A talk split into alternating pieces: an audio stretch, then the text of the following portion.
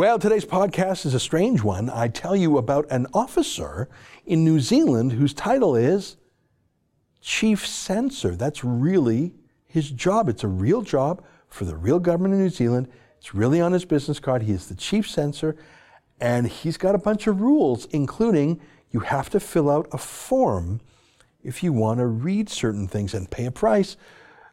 I'll let you hear all the details in a moment, but first, can I just invite you to take a second and go to rebel.media slash shows, and you can sign up for, to be a premium member. It's eight bucks a month. And what that does is it lets you listen to this podcast, but watch it too in video form, which I think is more interesting. And even if you don't have time to watch it all the time, frankly, we could use the eight bucks a month to help pay the freight. So please go to the rebel.media slash shows. It's eight bucks a month. Be a sport. All right, now without further ado, here is the podcast. You're listening to a Rebel Media podcast. Tonight, I want to show you the most amazing case of censorship in the Western world right now. You really won't believe what I'm about to show you. It's March 26th, and this is the Ezra Levant Show. Why should others go to jail when you're the biggest carbon consumer I know? There's 8,500 customers here, and you won't give them an answer. The only thing I have to say to the government about why I publish it is because it's my bloody right to do so.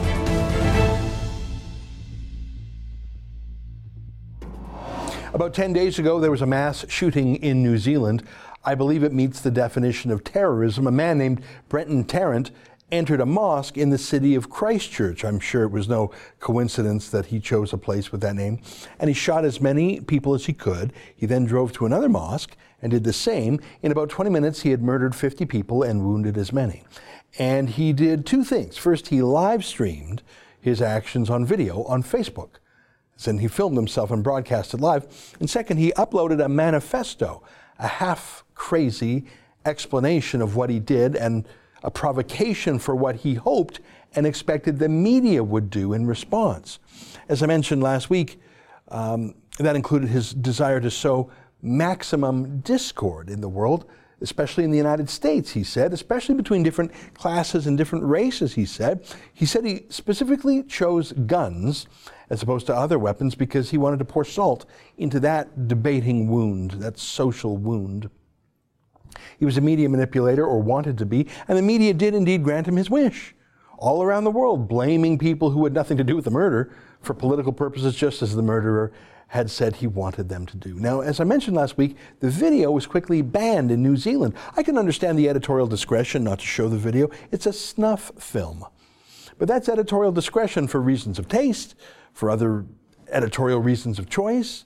But the government of New Zealand banned it, not just banned it, they said it was a crime to merely possess it, punishable by 10 years in prison. And if you shared it with someone, that would be 14 years in prison. I, I bet the murderer gets out in less time. Why would they ban it? Well, we've shown you images of ISIS mass murders. I mean, we don't actually show their heads being cut off, which is the ISIS style. That's too obscene and shocking. But that's a choice we make. It's not actually illegal to show you those murders. I suppose if we were making pro ISIS propaganda videos to promote terrorists and support terrorists and recruit terrorists, that would be illegal, giving aid to a terrorist group. But reporting the news, or even just consuming the news as an interested citizen, it's not banned. I mean, it's gross, don't do it for your own sake, but it shouldn't be illegal. In fact, it's probably good from time to time that we be unsettled, that we see the shocking horror of the world, to know that evil is real, and that not everything is climate controlled, perfectly comfortable, where we're all just happy consumers in a Disneyfied world of recreation and endless amusement and clicking on our cell phones. Maybe once in a while you have to see something horrific just to remind you that we live in a world that is red in tooth and claw, that our comfort is not the natural state of things, and it is not just good luck.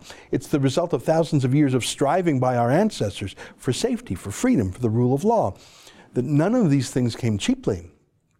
That's why I value going to the Holocaust Museum as I've done. You can see the horrors to know with your eyes. You don't want to obsess about them or linger on them too long, but you shouldn't forget them. That's why, speaking of the Holocaust, we don't ban old movies about Hitler, including his own propaganda films. We don't ban his book, Mein Kampf, at least we don't in the Free West, because we must study it and learn from it. And of course, when you ban something, you attach a romance to it, a mystique. It's the forbidden fruit now, it's tempting now. I mean, you don't have to be a 17 year old boy to want to see something or smoke something or drink something that your parents told you not to. It's human nature. You want to see what is banned because there's a condescension in banning that someone else was mature enough to see it or drink it or smoke it.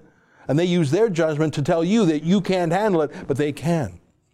Kids chafe against that, but that's just kids chafing against being kids and wanting to grow up too quickly. But when adults tell you you can't handle something and you're an adult, not even a drug or an indulgence, but an idea, a political idea, something to read. When someone else condescends to you that way and says, I've read it and I can handle myself, but trust me, you can't. Yeah, sure, you're an adult, but you, you can't handle this. Well, I don't know about you, but that makes me want to read the thing just out of defiance. And so it is with this manifesto of this murderer in New Zealand. I've skimmed it. I, have not read it in its entirety. I don't want to. I showed you some of it last week. It's, it's a mishmash. It's self important. It has obvious lies in it, such as his fake praise for a black Republican activist named Candace Owens. Obviously, it's a sick joke, a smear, a chance to knock down a successful black woman by naming her, and the media bought it. Anyways, I want to bring you the news today. I mentioned that they banned the video hard 10 years in prison, 14 years in prison. For what? What do they think? Do, do they really think that the population of New Zealand I haven't been there, but I'm guessing it's a bit like Canada. Same Commonwealth paternity, and also like Canada, it's a small country next to a bigger country. You know, Australia, the analogy being like us in the US. It seems friendly there. So, so they're saying that they believe New Zealanders are so dangerous and they're so close to blowing up that just watching a video of a murder would cause ordinary New Zealanders to rise up and commit more murders? Do they really have such a low opinion of their own people that they think they're so subjected to suggestion and corruption and motivation to murder that just by watching a video of it, they would lose all their morality and self control and suddenly become raging homicidal maniacs too? Is that the meaning of it? Why else would they ban it? And like I mentioned before, if so, why wouldn't they ban everything from every killer, from Che Guevara to Mao to Karl Marx or at least Vladimir Lenin? Mein Kampf by Hitler, obviously, whatever. My point is, why are they doing it? I think it's a control impulse. I, I, they don't know what they can do or should have done to stop this mass murder, so they're doing what comes naturally to government. They're controlling things, they're controlling people. When all you have is a hammer, everything looks like a nail. Ban it, ban it, ban it. But I think they're using it as an opportunistic crisis, as an excuse to do what they really wanted to do anyways crack down on the internet. I showed you a letter that journalist Nick Monroe got a copy of, of the police literally writing to an internet company and asking for a list of all the customers who downloaded the document. Just asking for it, with the menacing authority of police behind them. Who knows? Uh, they've probably followed up with a court order by now to get it. But banning the manifesto, forget the video. Not the video, but the piece of paper, or rather, in this day and age, the digital document. How do you even ban that? I mean, it must be in countless places by now. I bet there's a, I bet there's a 100 million copies of it by now, including in other countries. It, it, took me less than 60 seconds, maybe 10 million copies. It took me less than 60 seconds on Google to find this story that linked to the manifesto. So you can find it. I did it in one minute of Google. I don't know if those links are blocked in New Zealand. I'm not sure if it's possible to constantly block news sites where it can be found. Who knows? China's Great Firewall of China is the world leader at blocking things. Google is helping them with that. So they want to make a fortune. They, Google refuses to do business with the US military, but they'll help China's Communist Party spy on their own people. I bet Google is consulting with New Zealand too, as they can say they have world class censorship experience. But look what I found again from Nick Monroe. Look at this. This is a New Zealand government website. Christchurch attack publication the Great Replacement classified objectionable. That's the manifesto I'm talking about. Now, I'd agree it's objectionable, but they mean that in a special legal way. That's their fancy way of saying they have made that piece of paper, that digital document, illegal to possess in New Zealand. A publication, let me read this, a publication reportedly written by the terrorists behind the fatal attacks in Christchurch has been officially classified as objectionable. Others have referred to this publication as a manifesto, but I consider it a crude booklet that promotes murder and terrorism. It is objectionable under New Zealand law, says Chief Censor David Shanks. Stop for a moment. That's his real title. That's his official title, Chief Censor. Did you know that New Zealand has a chief censor? I'll give them credit. At least they don't try and hide the fact with fuzzy language. Here in Canada, we uh, give them more Orwellian names, like the chief of the Canadian Human Rights Commission. That's our chief censor, or maybe even some cabinet position like the Heritage Minister or the Public Safety Minister or something. There, they're honest. It's about censorship. Yep, imagine having that on your business card. So let me read some more from the chief censor.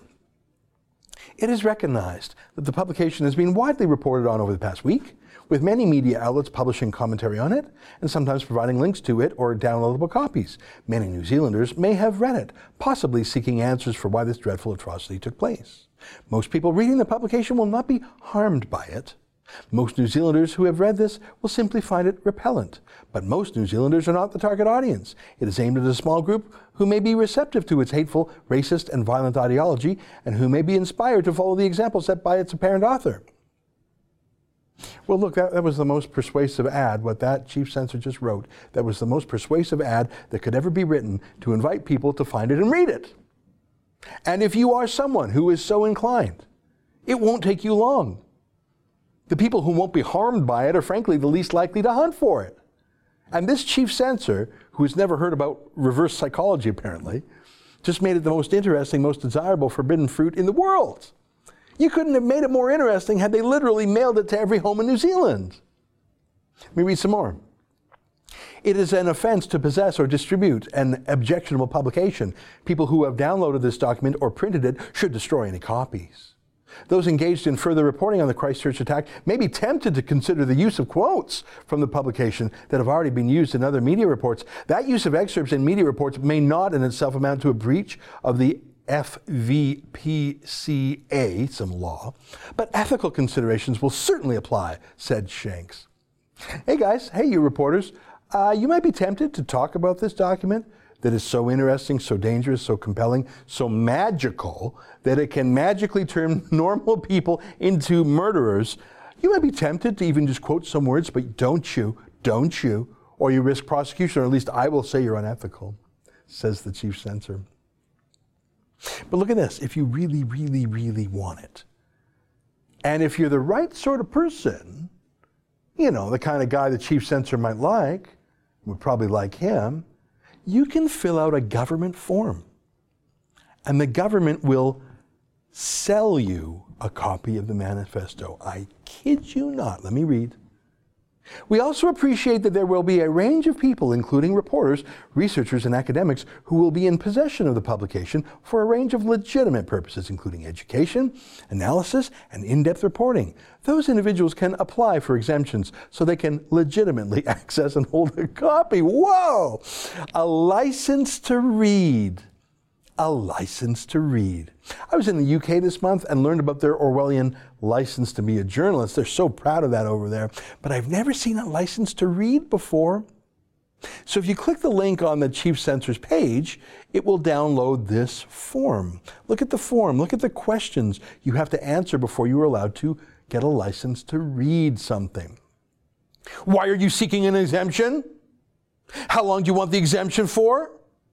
Who will have access to the publication? How will the document be kept secure? can, you imagine?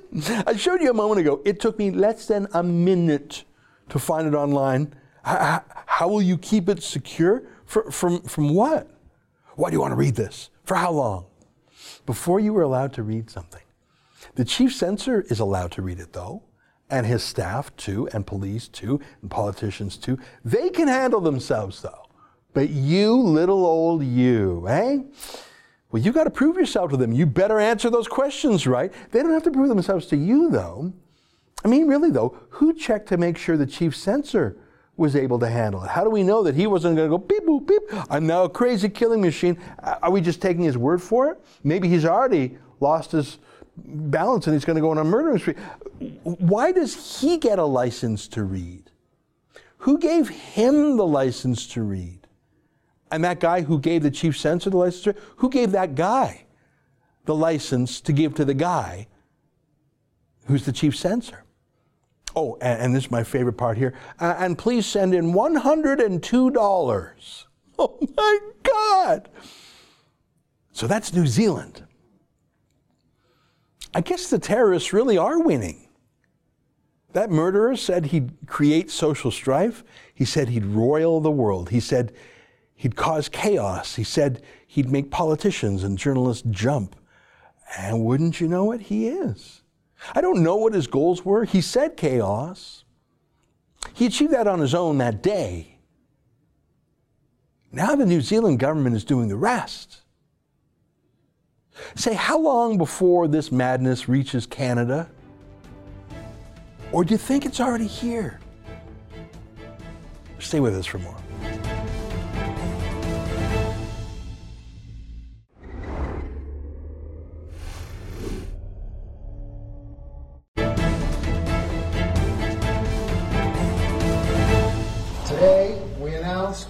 Extortion charges against Michael Avenatti. The charges are based on Avenatti's scheme to extract more than $20 million in payments from a public company by threatening to use his ability to garner publicity to inflict financial and reputational harm on the company. Avenatti's conduct had nothing to do with zealous advocacy for a client or any other kind of legitimate legal work. That was an announcement today that Michael Avenatti, CNN's most popular lawyer commentator, is being charged simultaneously with two crimes. One of them, as you heard there, is shaking down the apparel manufacturer Nike for more than $20 million, basically extorting them. In an 11 page complaint, police detailed and actually transcribed conversations in which Avenatti said that if Nike wanted the whole thing to go away, they'd have to hire him for tens of millions of dollars to investigate claims that they were breaking some rules. At the same time, uh, authorities in New York announced charges against him for embezzling funds including from his own clients. Avenatti, recall, was made famous by his representation of a porn star named Stormy Daniels, who made various allegations against Donald Trump. Joining us now via Skype from Washington, D.C., is our friend Pardes Seleh with Mediaite to talk about this media story. Pardes, great to see you again. You too. Thanks for having me on. Well, it's a pleasure. Now, those videos were yesterday, Monday, which was also uh, another great day for Donald Trump. I, I say that because Avenatti has become, for a while there, I mean, it, between March and May of, the, of last year, he was on CNN and MSNBC 108 times attacking Donald Trump, and now he's the one being prosecuted quite a turn of, turn of events. What do you make of it all? Um, I think it's crazy. I mean, first of all, so many wins for Trump in one over, you know, just span of 24 hours.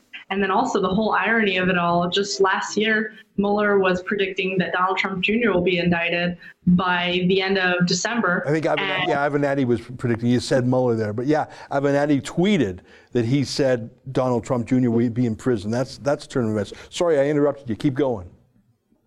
Yeah, that's all. I mean, it's it's it's a whole it's a whole irony, and it's it's almost like someone orchestrated the whole story to kick Avenatti in the ass you know, and it all happened around the same time, you know, like right after Trump got vindicated from uh, the Russia probe and the Avenatti thing. And then following that, there was, you know, we found out about his co conspirator.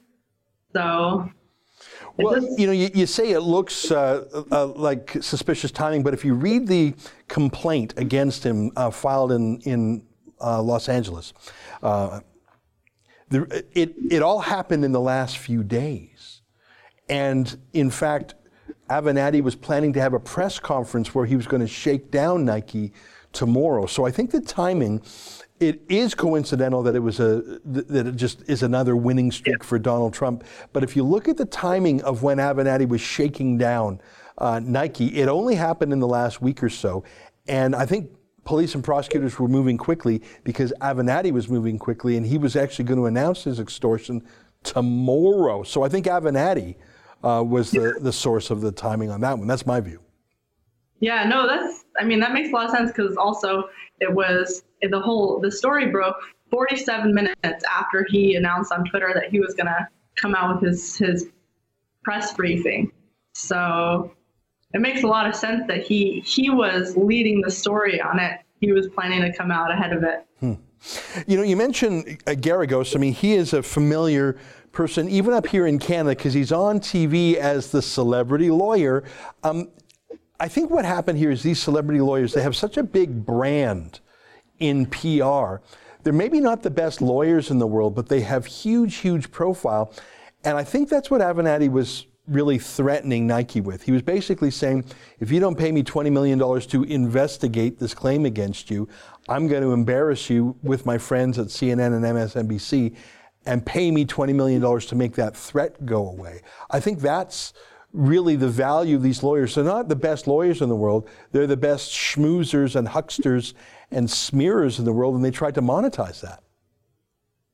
Yeah, and it also seems like, I mean, it, it may actually work for them in other cases. It seems like the media, in a lot of cases, has more power than even the rule of law, which sounds crazy, but the media has power to stir things in whatever direction they want to. So maybe Avenatti overplayed his, you know, whatever he thought, however much power he thought he had at the media, he may have overplayed that card and gotten himself to where he is now. Well, I think that, I mean, he has. I mean, he has mixed the media and his legal work. In the past, I mentioned he represented Stormy Daniels, which is why he came to fame on CNN and MSNBC. But after that was done, Stormy Daniels, who is not exactly uh, the most sympathetic person in the world, in my view, she revealed that she was taken advantage of in several ways by Avenatti. She put out a statement today. Let me read it quickly. She said, My statement regarding my former attorney, Mr. Avenatti, knowing what I know now about Michael Avenatti, I'm saddened but not shocked by news reports that he is being criminally charged today. I made the decision more than a month ago to terminate Michael's services after discovering that he had dealt with me extremely dishonestly, and there will be more announcements to come. I ask that the media respect my decision to withhold from further public comment regarding Mr. Avenatti at this time. I think Stormy Daniels was used by Avenatti. I think they had a personal relationship. Neither of them denied that when asked. But also, she was a weapon to get Trump. She sued Trump for defamation. She lost, and she wound up having to pay Trump's legal fees. I think Michael Avenatti is a serial user of anyone who crosses his path and finally just caught up with him.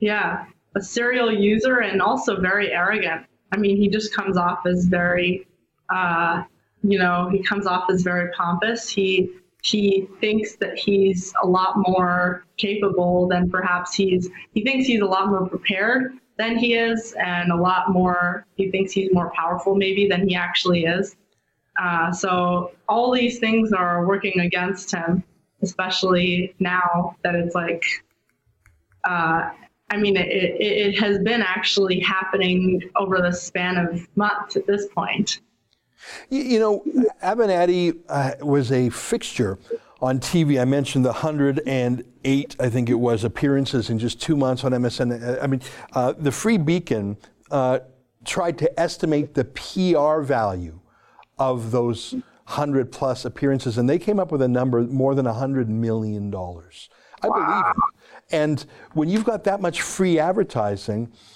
I mean, he's not the, he's not worth hundred million dollars as a lawyer. No one would say who's the best lawyer in Michael Avenatti, but he right. was musing about running for president, which was laughable. He, I yeah. think he was looking around saying, "I've got all this power. How can I wring money out of it?" But really, that's no different than John Brennan, the former CIA boss, or a lot of the deep state people who go on CNN and MSNBC. They have this big platform. They're not particularly in the know, but they just wring it out for their if it's a political win or for cash. I don't know. I think there's something wrong with U.S. cable news, and I think the Mueller lack of indictments, the Mueller exoneration, sort of proves it. Do, do you think these are connected in any way? I just think it goes to the out of control nature of these anti-Trump maniacs on cable news. Yeah, I think. I mean, I think you know some something that I realized just in general from the way that the direction that cable news is going, people watch people are watching cable news less, um, and it's it's a fact. And so all these companies are they they're scrambling to find like a different way to bring in the money. Um, and for them at this point, it's like PR, basically doing free PR work for certain people and using the political route and being activists instead of reporters. Because at this point, if anyone wants their news, they're going to go over to like social media and they're not necessarily going to watch TV. So at this point, all these cable companies are just really activist networks uh, for, for people who are partisans. And all these people who are going on TV are trying to get free PR. And actually, some people are even paying money in order to get on these TV shows. Like, I mean, I was a produce, uh, producer at Fox, and like we never, we rarely like paid people, but sometimes, sometimes we paid people, but other times, uh, other outside bookers would get paid by their clients in order to come on the shows. So it's like a whole business that wasn't there before. Yeah, I think you're right. Well, I think that the, the reputation of the media party in the United States is at an all time low. And I think it's just going to keep falling. I don't think anyone learned their lesson uh, from what they got wrong in the 2016 presidential election. I think the Mueller thing was a pure repeat of that. And I'm sure there'll be another fake news manufactured scandal in the weeks ahead. In the meantime, Avenatti has a real scandal on his hands, and I think he's going to prison. Pardes, great to see you again. Thanks for taking the time with us today. You too. Thank you. All right, there's Pardes Seleh. She's a reporter with Mediaite.com. Stay with us. More ahead on The Rebel.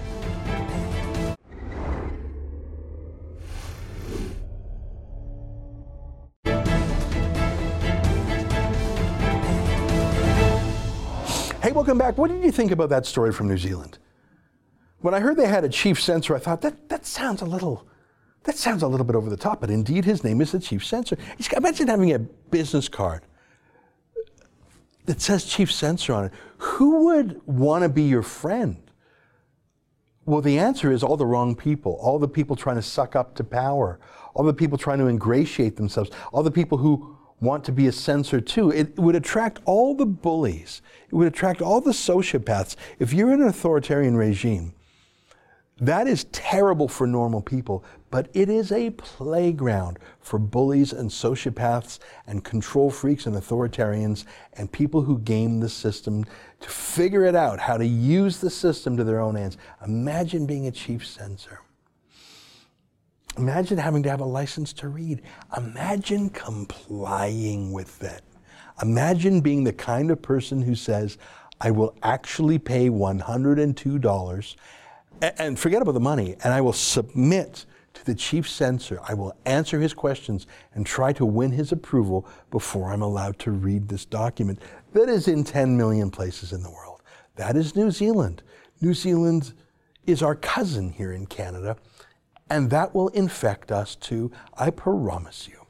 All right, folks, that's our show for today. Until tomorrow, on behalf of all of us here at Rebel World Headquarters, to you at home, good night and keep fighting for freedom.